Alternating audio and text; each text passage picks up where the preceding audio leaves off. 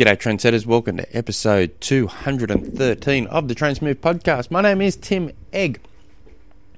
And before we get started on today's show, just want to plug my services here. Um, I've in the last couple of months, I've been testing a, a virtual swim squad. Squad.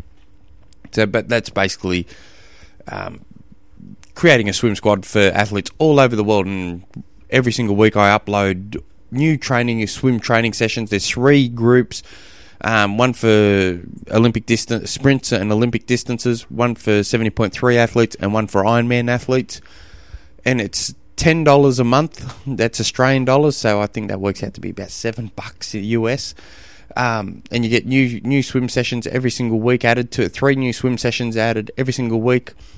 Um, yeah, I just thought I'd plug the plug the hell out of my services. It's something I'm trying not to do, but it's something that this is just something I've been playing with, and it seems to be working nicely. And so I, I thought I'll just share it out.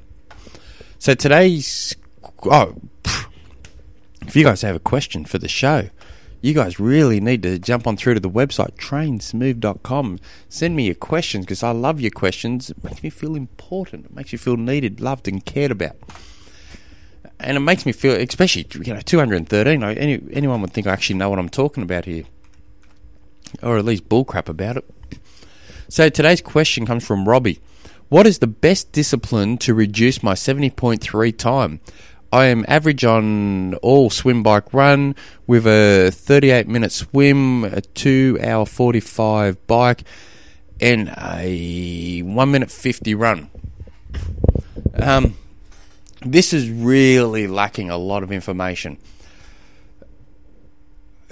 I'd, I'd want to see race start. I, I, would be able to tell you straight away if I had um, a quick glance at your training program and I'd, and like a, what you what your training program of what you had in the lead up to your seventy point three, and I'd want to see the data from your actual race, and some sometimes it may be just simply the way you race. It might take massive amounts of time. Um, and and I'll give give you a, a few things here. So if, if I was to look at your data, what's your first 15 minutes of your bike look like compared to your last fifth, or let's let's say the first 30 minutes of your bike look like versus the last 30 minutes of your bike look like? What does the the first 15 minutes of your run look like compared to the last 15 minutes of your runs? Is there any major spikes in uh, if you've got a power meter? Is there any major spikes? in your in your ride? Are you riding uphill? Let's say you've got an FTP of three hundred, and you and if you're riding uphill and you're spiking at five hundred, well, you're going way ridiculously too high. Uh, even four hundreds were too high. I'd be, you know, when you were talking about a seventy point three there's probably no need to be going over 330, 340 up a hill. If your FTP is 300, even then, that's still too, a little bit too high, keeping it close to the FTP. So, and th- those spikes will affect your run. Um, and then what are you doing on the run? Are you walking aid stations or are you running, you know, 445k pace for the first half, and then you're really dying in the second half. So that then that might say, well, why don't you start running at you know 455 pace and try and maintain that throughout, and that will allow you to walk aid stations and still improve the time. So. Um, it's just looking at that, and then if I looked at your program, is it a well balanced program as you're going into your race? Um, so what you got to do here um, is look at go back through your training log, and hopefully you've got a training log, and just have a look and just see. Even if you're writing it, just have it mapped out on something.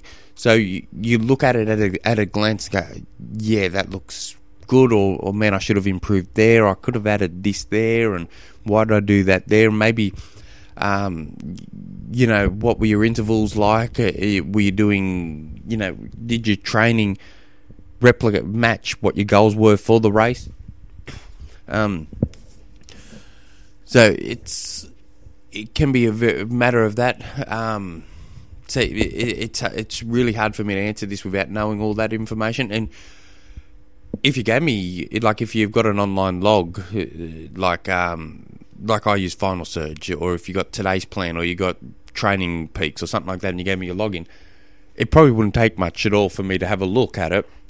And within, you know, for one thing I like to, I think I'm good at is having a at a glance, seeing what someone's doing wrong and how they can improve.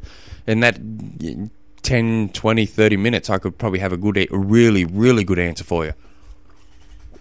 Excuse me. I got man flu at the moment, so I'm just having to keep fluids up. So a drink for the working man. Um, yeah. So, but it yeah, it's hard to tell because I just don't know enough information. People say, "Oh, you're going to have the biggest bang for your buck on the bike." It can be very tough. You get to this certain level on the bike, and it's hard to improve past that. You need to all of a sudden start really focusing hard on, especially in the off season, of in trying to improve your VO2 max levels, so you can improve that um, that threshold.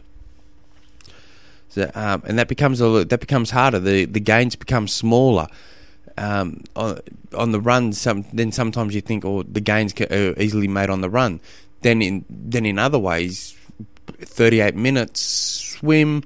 What was your te- what's your technique like? If your technique's good enough, well then it's probably more volume or than anything you need there. So that's going to be too much time invested. It's well, excuse me, gosh. Um, it's really hard for me to tell without knowing, seeing you. But I, I, hopefully, I've given you something to think about. Um, and you, if you guys aren't keeping a training log of any kind, whether whether it's on Final Surge, yeah, Final Surge is free, free for athletes, and you just connect your Garmin or training device straight up to it and you don't have to think about it again. And even if you don't know what you're looking at, you don't need to know what you're looking at if you don't don't don't care too much. But if you just start uploading it, so when if something like this happens, you can go back and start looking at it. You, you've got a history. Your training log's a history of everything that's happened to you, and that will help predict the future. So you so you just got to see what what happened during those races, to, and that will be able to tell you where you where where you can improve. And sometimes it could be just you got you got to improve nutrition.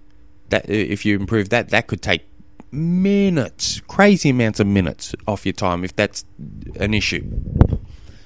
Or it could uh, be flexibility. It, it may not. You, it's it's too hard for me to say, so I do apologise. So if you guys have any any other questions you'd like me not to answer, jump on through to the website, trainsmooth.com. My email is tim at trainsmooth.com. Till tomorrow. Hooroo.